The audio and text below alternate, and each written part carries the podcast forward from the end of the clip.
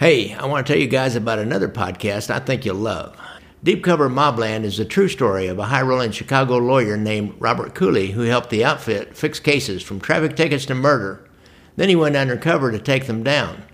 You guys are probably familiar with the murder case he fixed for outfit hitman Harry Aleman. This resulted in Aleman walking from the murder of Billy Logan. After Cooley turned, he testified that he had bribed the judge in Aleman's first trial. The next judge ordered a new trial and he convicted Aleman of murder. Like the feds, Pulitzer Prize winning journalist Jake Halpern got Cooley to talk, and they take listeners on a wild journey into a world of corruption, murder, and mayhem in Chicago. You can listen to Deep Cover Mobland wherever you get your podcast. And on a personal note, I love this podcast, man. I had already listened to their first season about an FBI agent who started working a Midwest motorcycle gang drug case, and he ended up following a string that took down Manuel Noriega.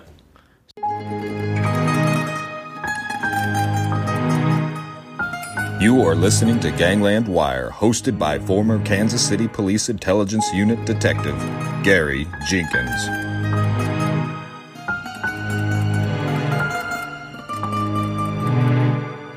Well, welcome all you wiretappers out there. I'm here in the studio of Gangland Wire. I've got on the Zoom call and the audio line special agent, retired special agent Michael McGowan from the FBI, who has had some really interesting experiences over the years working undercover on the mob. And he's got a great Eastern accent, which I know a lot of you guys like. So, uh, welcome, Michael. I'm really happy to have you on the show. Thank you, Gary. Appreciate you having me. So, you got a book, you got a book out there uh, let me see, uh, Ghost, my 30 years as an undercover FBI agent. Now, you kind of almost predate Joe Pistone, don't you? No, Pistone was uh, one generation before me. Oh, okay. He was a mentor and, uh, you know, set the gold standard for FBI undercover work, and uh, uh, pleased to be able to call him a friend good. I, had him on the show. Uh, actually, got another little soundbite from him for another show. He's uh, he's really an interesting guy, and and I know I've talked to other FBI agents who've worked undercover. Uh, Ray Morrow from Cleveland, and and he said when he got in the middle of his you know deep cover assignment that he was having problems and and they sent him to talk to Joe Pistone, who kind of set him straight and told him how the cow ate the cabbage, as we say here in the Midwest, and and got him back on track. And I know he's been a an inspiration to every undercover FBI agent, truly undercover FBI agent that that has come along since him. So uh, I think the the whole country owes him a debt of gratitude because you guys have done a lot of work that that you know wouldn't have. It just you can't even explain, folks what this means to have somebody that get into that deep cover like uh, uh, Joaquin uh, Jack Garcia and, and, Joe Pistone and and now Mike McGowan. So uh, let's talk a little bit about your book, a little bit about your history. I think, Michael, uh, how did you get into FBI? What, well, first, Gary, I want to make sure you understand in the small world department, I was a classmate in Quantico with Ray Morrow. Oh, really? Yeah, I'm gonna play golf with him in uh, this well, this February. I'm going down to Orlando area, and we're gonna play golf again. We did last year too. Please uh, pass along my hellos. I haven't talked to him in 30 plus years, but uh, I will. Great man, great career. Uh, I got into uh, the FBI via police work. I was a, uh, a street cop for four or five years before I joined the FBI. I come from a police family. Uh, my dad was a cop. My granddad was a cop. My son is now a cop. So it's almost like we didn't have a choice. It was the family business. so uh, I got into police work at a very young age. Uh, loved it. Ran around doing police work and uh, kind of bumped into the FBI at a couple of crime scenes. And uh, one of the uh, recruiting agents told me to fill out an application at the time, which I never thought would go through, but I looked at the pay scale and uh, jumped right on it. And about a year later, uh, I got an invitation letter to Quantico. Well, you know, I, I know that that was the uh, you know the the route to the FBI. If you had uh, you were a, a, good solid local copper that had three or four years experience, or you know, had to be a go to law school or be an accountant or have a language or something. That was the other path in that it, mm-hmm. uh, especially if you had local agents that would say, "Yeah, I know this guy. Uh, we need him." Why uh, you you were going to be in? I had a friend that did that back in the day. I was asked, but I didn't have a degree, so uh, and I never seemed to get up the ump to get a degree for about twenty more years. but anyhow, uh, uh, so went to Quantico, and and what was your first office? I was my first office of assignment was in Philadelphia. Again, you know, dropping names. Uh, I was on the same squad as Jack Garcia in yeah. Philadelphia. We were on a drug squad. Um, and that's where I was first exposed to the undercover work. Uh, I was a case agent uh, using undercover agents. Uh, didn't understand or uh, didn't understand the technique at first, but found it fascinating. And as you can uh, imagine, there's no better evidence than a good guy sitting next to a bad guy mm-hmm. with a tape recorder running. So uh, I was uh, I was interested in the undercover technique uh, almost from the very beginning. The first couple of minor assignments I had, I was horrible and didn't do well, but I uh, I enjoyed it. And then uh, for the majority of the remainder of my career, uh, that's what I did pretty much on a full time basis. Really, you know, I never really worked actually undercover. We worked plain clothes and we followed mobsters around, went to the bars with them, see who their girlfriends were, and that kind of thing. Gathered intelligence and and supported a lot of undercovers, you know, did surveillance on them while they were maybe inside on talking to somebody, and we'd be available close by or maybe sitting up at the bar while they were sitting back at the table and be ready to to take some kind of action if it was necessary. Uh, and uh, but it's tough, you know, because I tell you what, all your habits that you learn, the language that you use, you have to. You have to be so careful with that language. You say something like, well, his vehicle. Well, to, to a bad guy, bad guys don't say your vehicle. Cops say your vehicle, and they know, you know, it's like their antenna just shoots right up when you say some word like your vehicle. A hundred percent. So it's there's a trade craft, uh, a lot of which I never discuss in public, but there, there's ways to uh, ingratiate. There's ways to infiltrate. Uh, the language is an issue. Plus, the uh, I I worked undercover before there was any formalized FBI training, and and their belief at the time was if you had been a cop, then you'd be a good uh, good undercover. But they didn't recognize you come from a yeah. you know chain of command, disciplinary paramilitary organization. So yeah. it, took, it, took me a while to uh, figure it out. And I actually tell people, and it's in the book, is the person I learned how to become an undercover was not an FBI agent. It happened to be a, a criminal who was an informant. And I literally spent hours and hours uh, just picking his brain before I went into these assignments. So uh, you know, it's a it's a very different way of going about doing a law enforcement job. Really, I, I had a kid tell me, he said, you know, I can always tell you cops that are undercover. I said, what do you mean? He said, you touch your gun. And, and I said, "Oh no!" And and then I, but I started becoming aware of myself when I had a gun stuck on my belt. I'd touch it periodically just to make it's like touching your billfold or your keys. Make sure you're there. You touch your you touch up at your belt or your gun, or maybe if you had it, you know, somewhere else and you're small to your back. I'd reach and all of a sudden I found out I did reach and touch it unknowingly. So that all those little body language cues. That's uh, uh, that's the stuff that that gets their you know gets the hair on the back of the, of the, bad guy's necks to stand up and then they'll start you know really doubting who you are. And if they don't have any other history on you they'll really doubt you. Mm-hmm. so uh, uh you know was that uh, uh, that informant was that ron Previte that was ron Previte out of philadelphia yeah there's a um a long story and history with him. I'm sure some of your listeners are aware of him yeah, yeah. Let's talk about him a little bit first, and then we'll get into that uh, Joey Merlino case.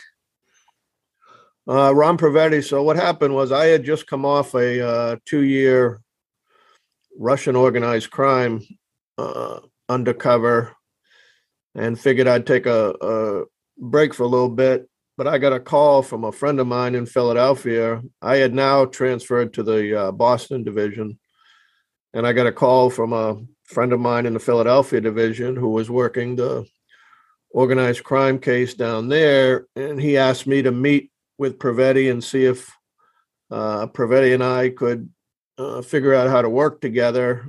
And while I would target the Boston mob, Previte would handle the Philadelphia mob. It was a very unusual alliance. They were trying to connect a guy named Bobby Luisi in Boston to Joey Merlino's faction down in Philadelphia, which is not a common at that time. I had never even heard of two families working in that fashion, but it really didn't matter to the FBI. We had a chance to take a whack at, you know, two separate groups. Really?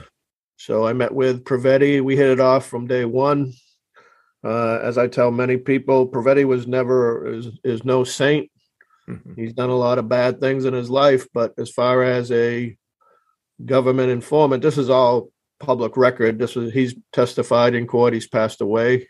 Yeah. Now, uh, this is all a matter of uh, court documents and public records, but he did a phenomenal job for the FBI during that investigation. What what was his history? When he a, a, a Boston or Philadelphia cop at one time himself? Yeah, he, he he served in the military. He was later a Philadelphia police officer. He was fired as a police officer for some unsavory acts. Uh, he went over to the other side. He worked security down in Atlantic City. He was vo- involved in the horse racing industry. He had a colorful past for sure. Uh, and then he became connected to the Philadelphia organized crime, first with a boss down there named John Stanfa. Mm-hmm. And then after uh, Stanfa, he associated with uh, Joey Merlino. Now, did uh, did Ron have? Did he have any kind of like special you know, area of crime that he was involved in uh, for the mob? A lot of guys will have a specialty. I'm not sure he had a specialty. He was kind of an all around uh, okay. uh, type of guy. He had his hand. I mean, I remember at one point him telling me he had fixed some uh, horse urine to affect a, a racetrack event. Yeah. Uh, like like most mobsters, you know, he wakes up figuring out what he needs to do that day to make a buck. So he would yeah. be, he would have his hands in all kinds of uh, criminal activity. Again, along with all the uh, other members of the Philadelphia crew. Yeah, Michael, that's a great way to put it. Like most mobsters, he wakes up every day then trying to figure out how to make a buck. I think Joe Pistone even talked about that crew he was associated with and and Lefty Ruggiero, how each day they'd get together and they just constantly talk about different scams they could get into, how to make a buck that day. Kind of again, again, people people don't understand when you when you when you're especially when you're undercover against the mob, you spend hours and hours and hours with these people and the criminal activity discussion is very limited. Um, so you you have to be able to talk, and and that's what you do. You you, you throw theories, ideas, scams out there. Yeah. So you'd you'd sit around with these guys and you'd hear 10, 12 different ideas of how they were going to make a buck that day. they spent more time talking about it than actually doing it, but uh, you know that's their mindset. It's how do I yeah. make a buck? And the, yeah. and the reason they get the reason they're susceptible to infiltration is you're somebody who can make them money, so yeah. they're interested in you. Cool. So, uh, so Previte now, this, uh, you know, Bobby Luisi, actually, he was on the show. Uh, I think they said they called him Boston Bobby, moved from the, the Boston family down to the Philly family. Uh, uh, now he's, uh, I don't know, it seemed like he got born again or got saved or something, did some time, came back out and turned his life around and, and uh, he's been on the show. So, let's talk about him and and Joey Merlino. How did that? How, did you prove up that that they had a connection between the two families? Then, yeah. Well, again, there was a there was an open investigation in Boston against Luisi and his crew. Luisi is a very well known organized crime figure in Boston. He comes from a mob family. His dad was in the mob. Uh, so Boston had an open investigation against him. Philadelphia obviously had an open investigation against Merlino and his crowd. And once there was intelligence that the two of them were connecting to try to do business together, you know, we were all ears. And because uh, Previte was assisting the Philadelphia office, it made sense to see if an, uh, undercover could be introduced. Now, I could not meet Merlino when I was an agent in the Philadelphia office. I was part of an arrest team uh, where we arrested Merlino on completely different charges years earlier, but I was part of that arrest team. And, you know, the, the potential that he could recall, I have a distinctive mustache. Uh, the potential that he could recall me as a uh, agent was something that we had to discuss, and we we came up with the uh, plan that as long as I just dealt with the Boston guys and not the Philadelphia guys, we should be okay. So Previte handled the Philadelphia side, and I handled the Boston side. So now, uh, was this a narcotics case in the end? Well, we were investigating Luisi for a number of violations, to include drug trafficking. We knew that he uh, uh, dabbled in, in cocaine trafficking, but uh, as any good undercover will tell you, you don't walk up to somebody you've never met and, and, do a dope deal. So yeah. we had to start slow. Uh, I we had a plan. I was introduced as a businessman. I had an import export business. You know, I worked out of Logan where things sometimes fell off the back of a truck. Ah. And you know, I started out slowly with some stolen property. I sold uh, after Previte introduced me to them. I sold them uh, stolen furs, cigarettes, TVs, cigarettes, uh, just to show that I was an earner. I could make money. Yeah, yeah. And, I, I have to wonder if that still works. Back in my well, day, that, that's no, what we know, did. No, it's a different world now. You know, and this is what I always, you know, I get interviewed a lot, and people say, "Well, you know, this is 30 years ago." Well, yeah, it's 30 years ago because I couldn't talk about any of this stuff for 30 years. Yeah. I was still an active agent. This is all uh, cases that have been adjudicated through the court system. Uh, what worked in 1999, uh, you know, would it work today? Uh, there, there's still some things that you can try to get away with, but yeah. it's obviously a different world. Yeah, yeah, because that that showing up, and that's why Joe Pistone got started. We had guys here in Kansas City that just you know, you go out and buy a whole bunch of gold jewelry and then say, Hey, I got a really good deal, or I got, you know, I got all these TVs that fell off a truck and, and you're immediately accepted as a bad guy. Cause like you said, well, you, you, know, making you have money. to wet, you have to wet their whistle. You, you know, yeah. you just can't sit, there they're not, they don't deal with you because, you know, you're good looking or they like you. yeah, you, you got to have a reason to be there. And, and you also, you know, you you got to come around as a knockaround guy. You got to come around somebody who can't be played for a mark. You know, you yeah. can't be somebody that they take advantage of. You got to, you know, have a little bit of an edge to you, and and you know that's what seems to uh, allow undercovers to to get inside. Right. So how did it progress with Luisi? Well, what happened was uh, Previte went to Merlino and said that he had a guy up in Boston that he had worked with previously, and the guy was looking for some uh, uh, some protection and some somebody to work with up in the Boston area. And Merlino told Previte to uh, to connect his guy, Previte's guy, me, with Luisi and his crowd. Yeah. There was no assurance that Luisi would take to it. We had to have a sit down.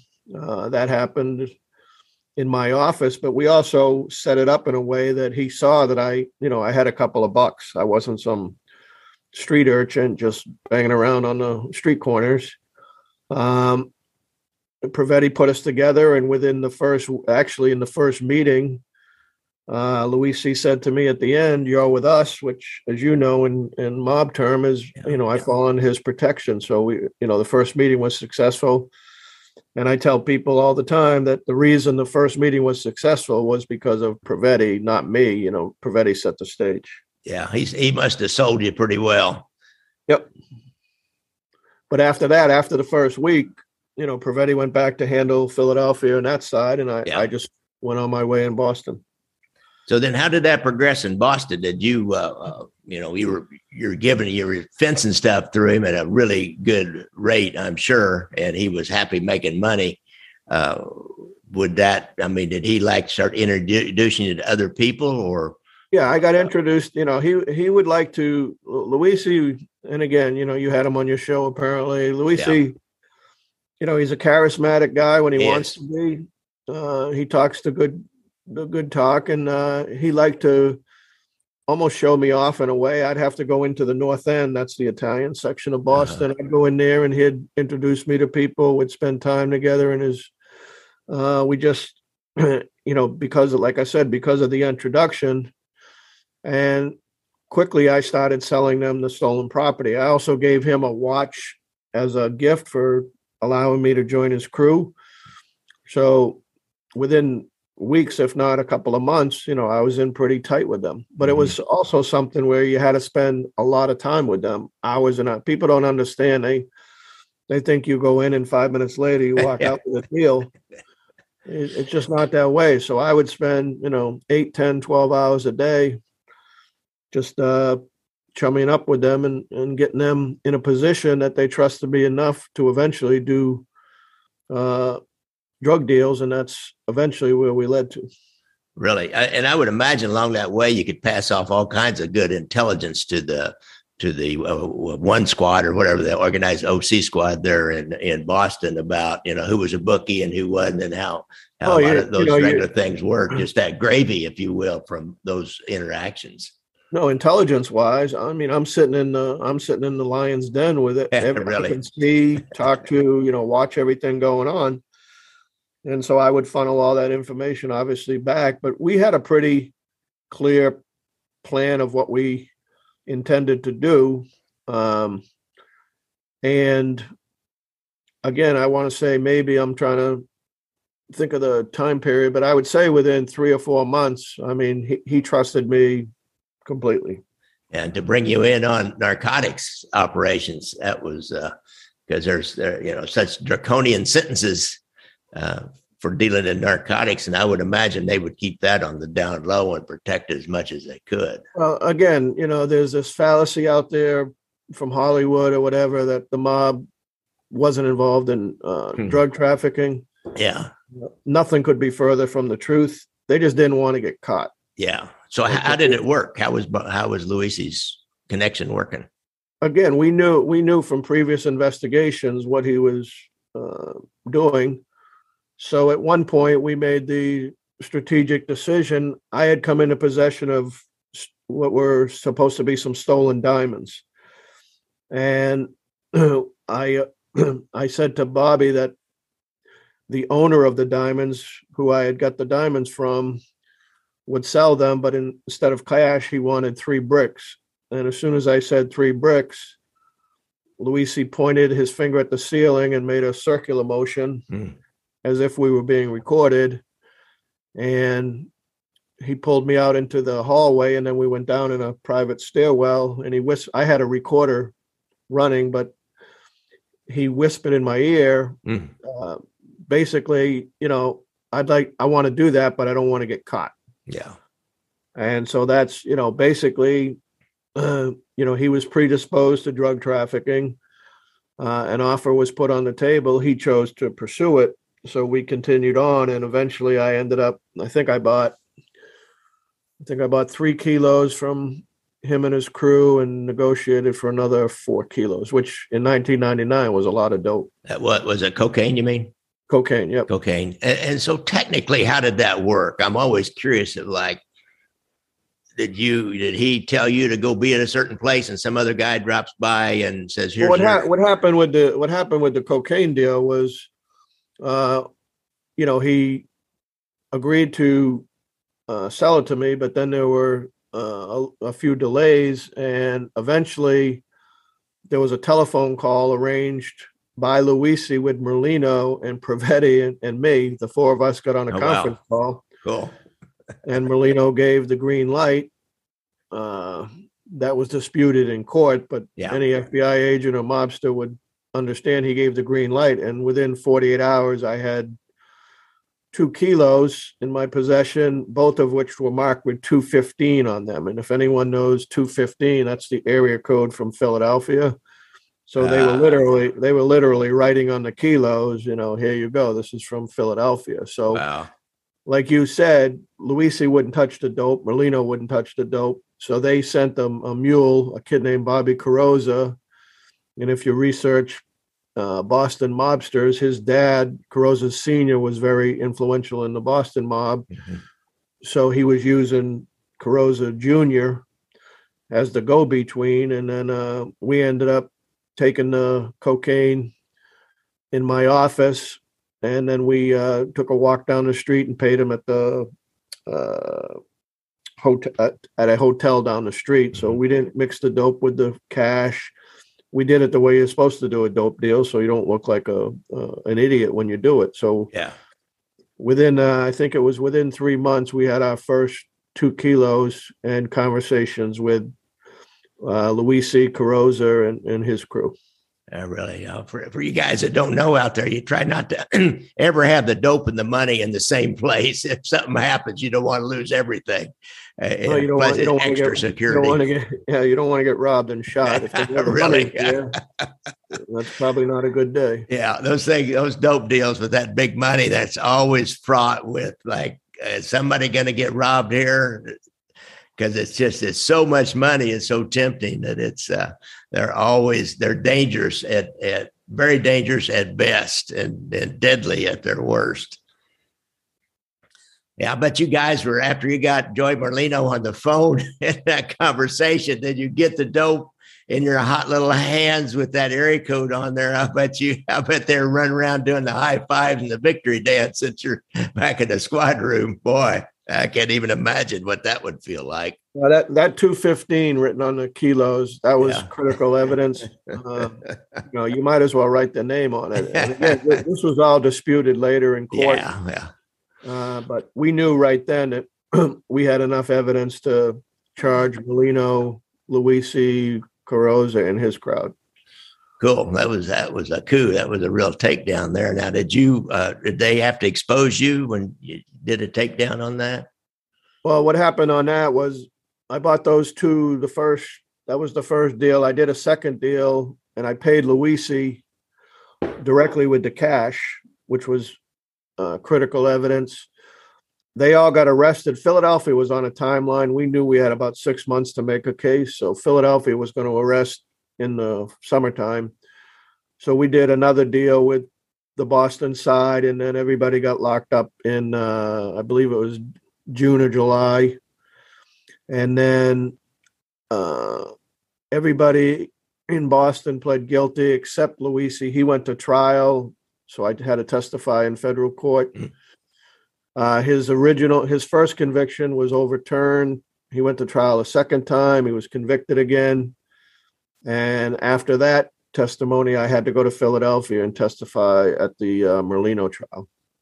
Uh, now, what did they do with you? Did they uh, take some extra precautions, transfer you out west here or something for a while, or uh, what they do with No, you? you know, I, I get asked about that a lot. Uh, I went about it when you, when you're and you know other undercovers may feel differently. Um, you know, an FBI agent w- we're sworn to the United States Constitution, which says you know people charged with crimes can face their accusers. So I, I didn't Yeah. ask for any.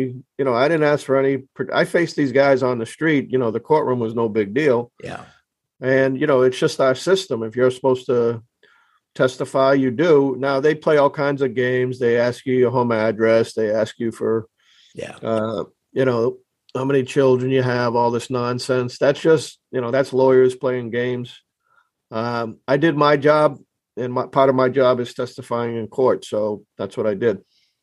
yeah. And, there is a with those old school mafia, real deal mafia types. There is a certain there's some rules in there.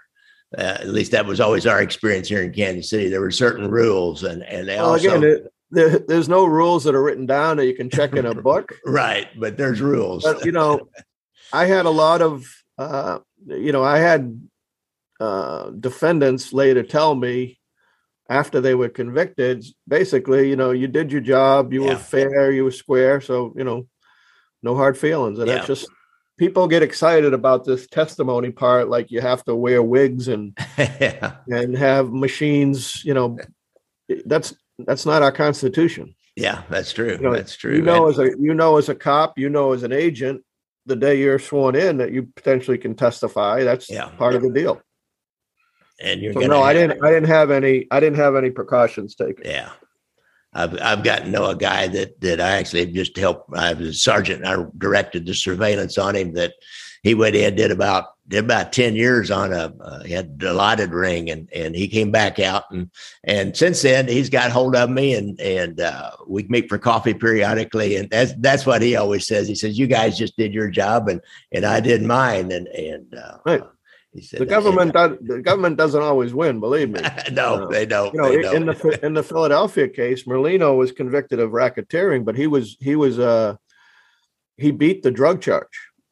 Uh, so Previte took the hit on uh, not Previte, uh, Luisi took the hit on the the cocaine case, but uh, Merlino beat that charge. Yeah, I, I think I was thinking that he did. I couldn't remember for sure. He certainly hadn't spent that much time in jail over the last uh, ten or fifteen years to to do a, uh, long bid on a cocaine charge because they would have given him a ton of time on a cocaine charge. Well, again, the, the his his lawyer argued at trial when I testified. He showed all the audio and video up in Boston, and we did the dope deal, including a telephone call. But in Philadelphia, you know, Previte couldn't wear a wire all the time. Yeah. So a lot of it was, you know, just uh, straight testimony. And again, you put your best case together, you, you, you take your shot, and what happens happens. That's the system we work under. Yeah, yeah. Now Previte, he he would have been uh, uh, pretty easy uh, to uh, discredit him as a witness to throw a lot of doubt about anything he would say. I would imagine with his history. No, they they they went after him pretty good. Oh, I bet. Um, they went after me pretty good, and you know, you just you do your your job and you testify to what happened, and what that's up to a jury and a judge after yeah, that. yeah. Cool. That's a that's a heck of a case, Michael. I'm telling you that is. I can't even imagine being part of that, even if we're just like the the guy that was holding the radios back be, to be on that squad to be part of that case to to have that kind of a, a result. That would that would be cool.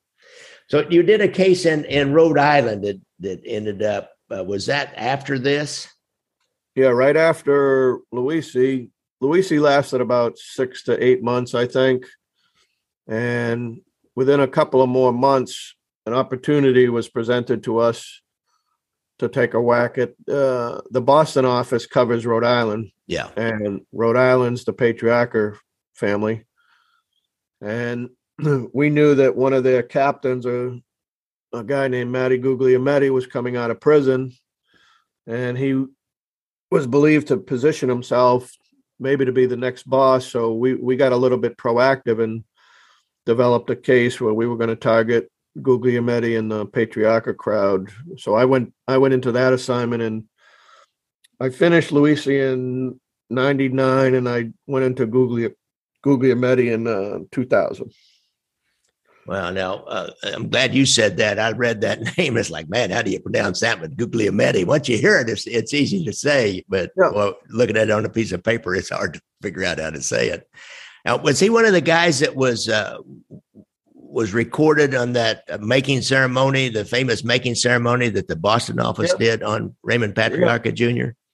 Yep. So in October of '89, as I'm sure you're aware, the only time the FBI has ever recorded an induction ceremony was in Medford, Massachusetts. Um, and Guglielmetti was one of the made members there that was inducting new members. And later in the case, uh, that that Rhode Island case took five years. I was undercover five years, a long, long time. Wow. uh, I didn't meet Guglielmetti for almost two years into it, but once Guglielmetti and I became we became silent uh, business partners. I actually he brought up the induction ceremony one day, and I played dumb, and I asked him to explain it to me, and he he laid it out soup to nuts you know, how it happened. So, you know, there there's a uh, a mob captain, you know, verifying everything the government had alleged back in '89. Wow.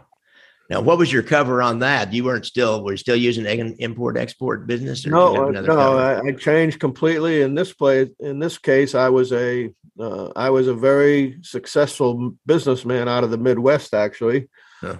and um, I own parking garages and I own strip clubs. Mhm. Oh yeah, they like those strip clubs, don't they? Yes, yes, they do. and I was, uh, you know, I was somebody who could throw some money around, Yeah. but Guglielmetti was. Uh, you got to understand the history of Rhode Island. Rhode Island, for centuries, have been the relationship between organized crime and politicians and Yeah. union officials is just incredible down there. So we knew he was tight in the construction industry. So my persona was I was transitioning from parking garages, which was an all cash business, um, which is interesting to them Yeah. And I was in I was transitioning into the construction business. So we formed a construction company. We hired uh, we actually hired subcontractors. I had other FBI agents who come from construction backgrounds Mm. and financial backgrounds helping me and we we set up a whole company. Wow. So what was Guglielmetti? What what what was his scam going to be? What what what did he bring to this? Again, we Just a- didn't we didn't know we didn't know initially. We we wanted to establish a presence to see what moves Guglielmetti was going to make. Was he going to be Louis Manocchio was the boss? You probably recognize that name. Yeah. Um, but he was in his 70s. He was he was on his way out the door to prison. So we knew somebody else was going to step up, and if it was going to be Guglielmetti, we wanted to track what he was involved in. So again, between the the unions and between the construction uh, industry's relationship with the public officials there, you know, there was a lot of things to keep our eyes on. Um, but again, we didn't know if Guglielmetti would bite. Like I said, we didn't. I had a deal with another guy, one of his underlings, a guy named Bobby Notalillo. I had a, I had a deal with Notalillo for like a year and a half before he introduced me to Guglielmetti. Mm. So you know, the FBI had to be patient, and uh, you know, this was something where I had to spend. You know, in the Luisi case, I was introduced by Previte, so I was already in. Here, I went in cold. I didn't have anybody introduce me. I just showed up out of the blue one day and started doing my thing. Huh. So how, how did I guess uh, begs the question then? How'd you make your, first contact if you didn't have anybody to introduce you in? Well, we we we did have a We had an informant initially, but he was he was a he was not very reliable. So he got, he identified a location where they would be running a gambling uh, club, and I uh I was invited to that gambling club, knowing certain people would be there, not Guglielmetti, but other Yeah. certain people, and I just went in there and worked the room cold. And by the time I was done that night, I had you know gathered some phone numbers and we were off and running. cool. You start throwing a little money around, and uh, I'm curious about this strip club thing. What what what are the scams that the mob has around strip clubs? Well, again, I was an agent for 30 years. I worked a lot of organized crime. And in almost every city I was assigned to or went to, there was some type of nexus between organized crime and these strip clubs. You got to remember it's a cash business. Uh, there's all kinds of shenanigans that go on in there. I actually went, I went to another city uh, we had an FBI informant who owned a strip club, and he basically taught me the business. He Mhm. showed me literally from buying liquor to scheduling the dancers to security, all of that. Uh, and I've used that repeated, or I did use that repeatedly over my career because they're always around it. You go into any strip club, Yeah, gentleman's club, whatever they want to call it. You know, it may look nice, it may look upscale, but at the end of the day, somebody's taking money out the back door. Believe me. yeah, yeah.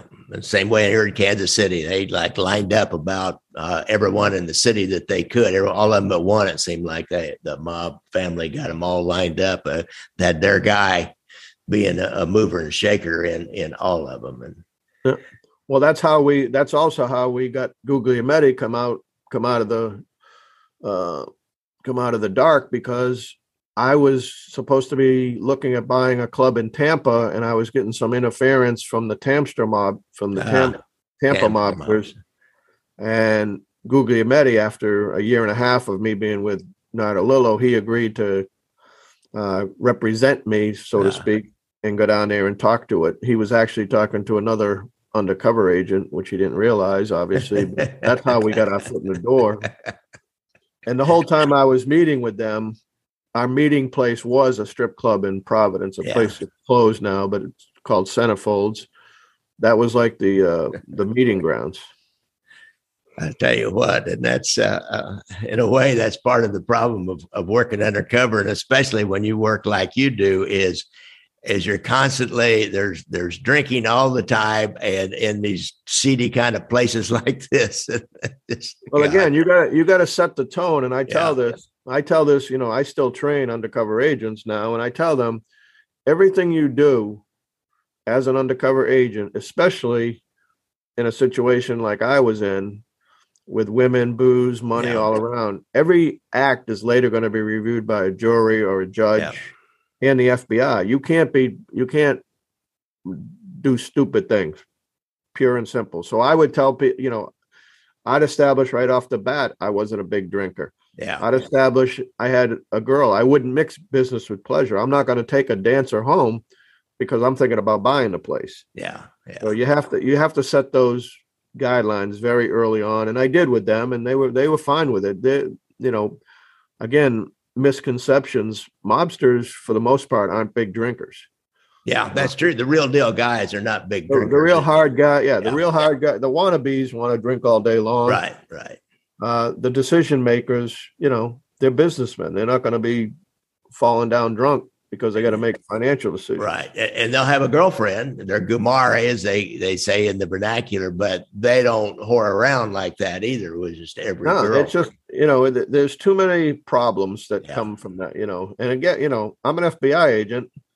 I never got into, you know, you hear stories about agents blurring their identity. And that's not true. I never, yeah. I knew I was an FBI agent. I wasn't a strip club owner or a, you know, a player.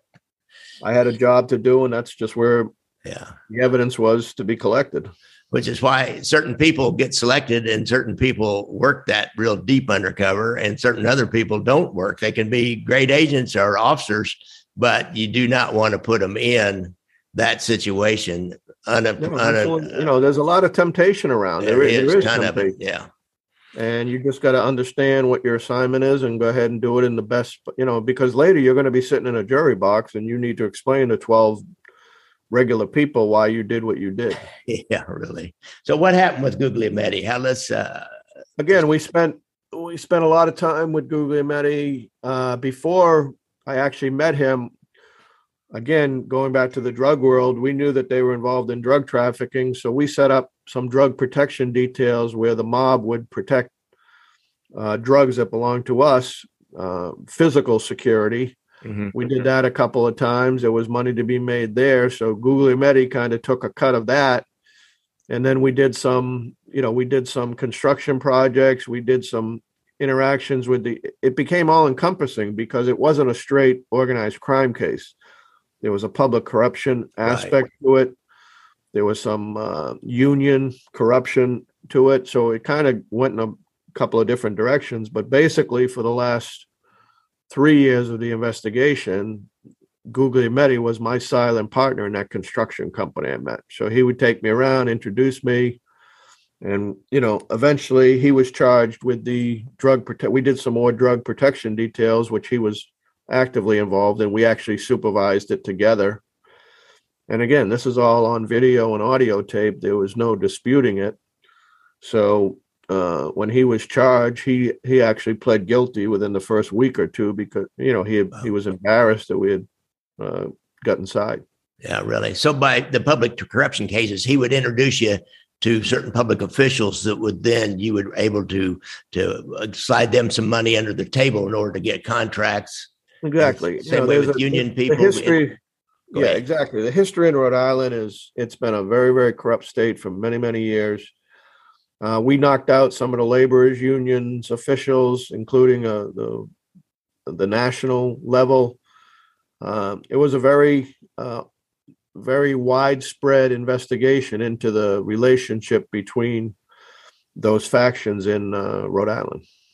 Well, he would take, and then he would get a little piece of that action. He was getting a piece of your construction company, and he was connecting you up with the right union people to uh, you know uh, beat them on union contracts or maybe hire non-union people to keep the overhead again, what, down. Yeah again what i said earlier in our conversation they wake up every day figuring out how they're going to make a buck. So i when he became my silent partner i would bring every opportunity to him whether he wanted to do it or not For example, we did it. We did some money laundering, uh, and I went straight to him. Said, "Listen, Matty, here's the opportunity. Here's what I'm doing. As you know, in money laundering, you have to identify the SUA, the specific unlawful activity, and I made it clear it was drug trafficking.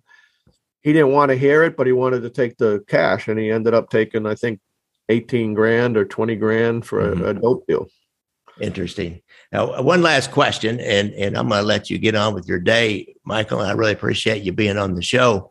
Uh, on that drug protection, how did that work? I mean, you were like, providing security for what he thought was somebody else's uh, stash, you know, large stash of cocaine. Yes, I, I yes, I introduced another undercover agent as a drug trafficker. Okay, and that that agent was moving drugs from New York City up to Canada. Uh, the drugs had to sleep or park overnight in Rhode Island, and they needed to be protected.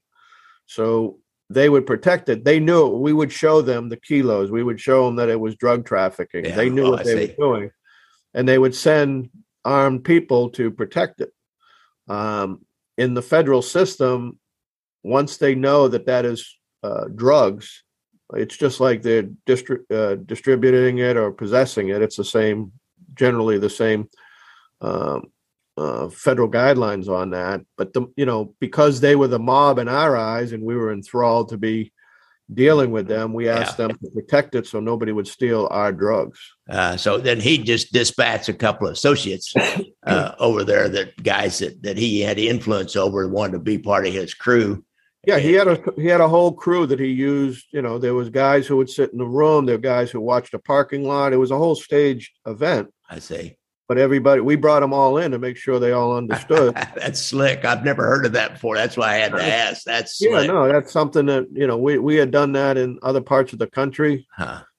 um again i'm not i'm not revealing any trade secrets right. this stuff has all gone through the court system yeah it's all been out there know, but as, as you know if you're an organized crime guy you know their greediness will always always win. win out that's for sure all you got to do is appeal to making them some money and, and they're going to bite in some way. Maybe they always, you know, they're always going to argue. You set them up, you made yeah, them do yeah. things. That, you know, you give them the opportunity. Every case I ever worked, I have a famous line I use when I'm negotiating with them, and I say, "There's the door.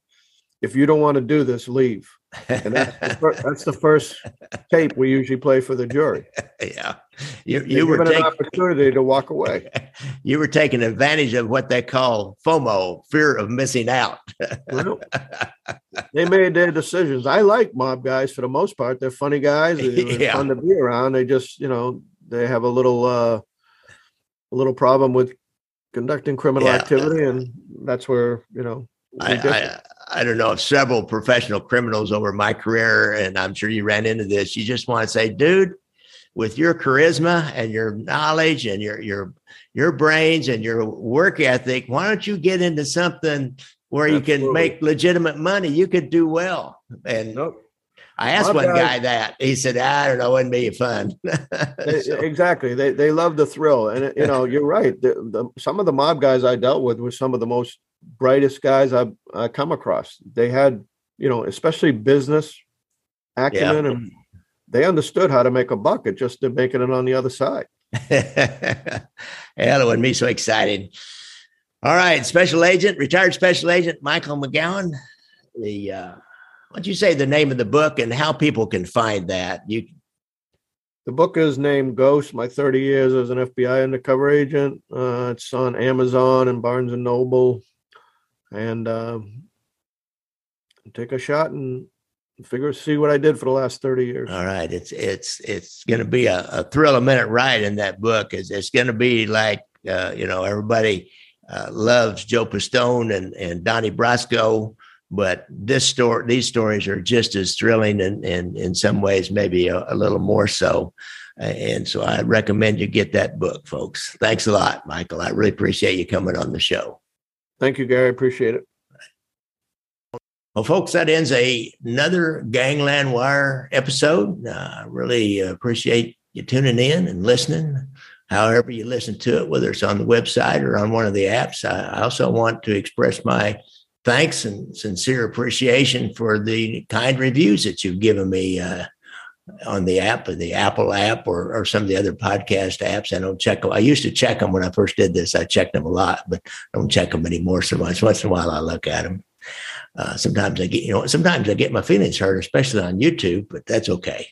Uh, if you put yourself out there, you, you, better not have a thin skin. I've learned that. Uh, you know, my most recent documentary, I really want to express uh, uh, extra appreciation to the people who stepped up and helped me finance that movie and, and able to increase the production values, uh, hired a professional to do the reenactment scenes and some of the other things, and, and got some better music I had to pay for. And we have it out now. Now, the last time I did one of these endings for the uh, podcast, I, I had a different title. I changed the title just at the last minute. It's now about theft, burglary, murder, and cover up. So I encourage you to come on the website. I can't get it on Amazon like I have Brothers Against Brothers and Gangland Wire because they changed their rules. And if I can't get a theatrical release like a major film studio or get it in a major film festival, which is kind of like, uh, um, uh, I don't know what it's like. It's, it's, it's dang near impossible unless you're politically connected to some of the people that run these film festivals. And a guy like me uh, doesn't really have a chance. It's been my experience. I fought that a few years back, and and I gave up. It's it's too much effort for uh, too little payoff. Uh, but if you want to stream it, it's on my website for $1.99. I figured out a way to do that. And uh, you, you, you pay me $1.99 and I will send you a link to stream it. As well as my other two movies, you want to stream them for $1.99. Of course, I have the DVDs for sale. Or if you make a donation, why uh, I'll give you the DVD and give you the streaming uh, link too or a book or Kindle book, whatever you want. You, you guys got to know the drill by now if you've been listening to it. If not, just go to my donate page.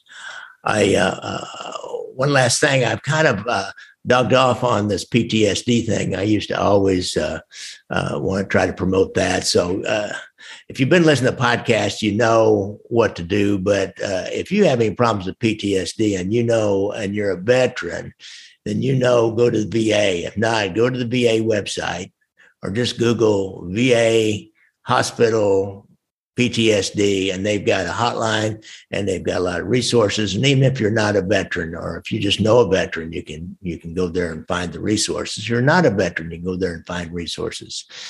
So I appreciate all your support over the years, and uh, we'll see you again next week, or listen to you next week, or you'll listen to me. Music provided by our good friend and super fan from Portland, Oregon, Casey McBride. Thanks, Casey.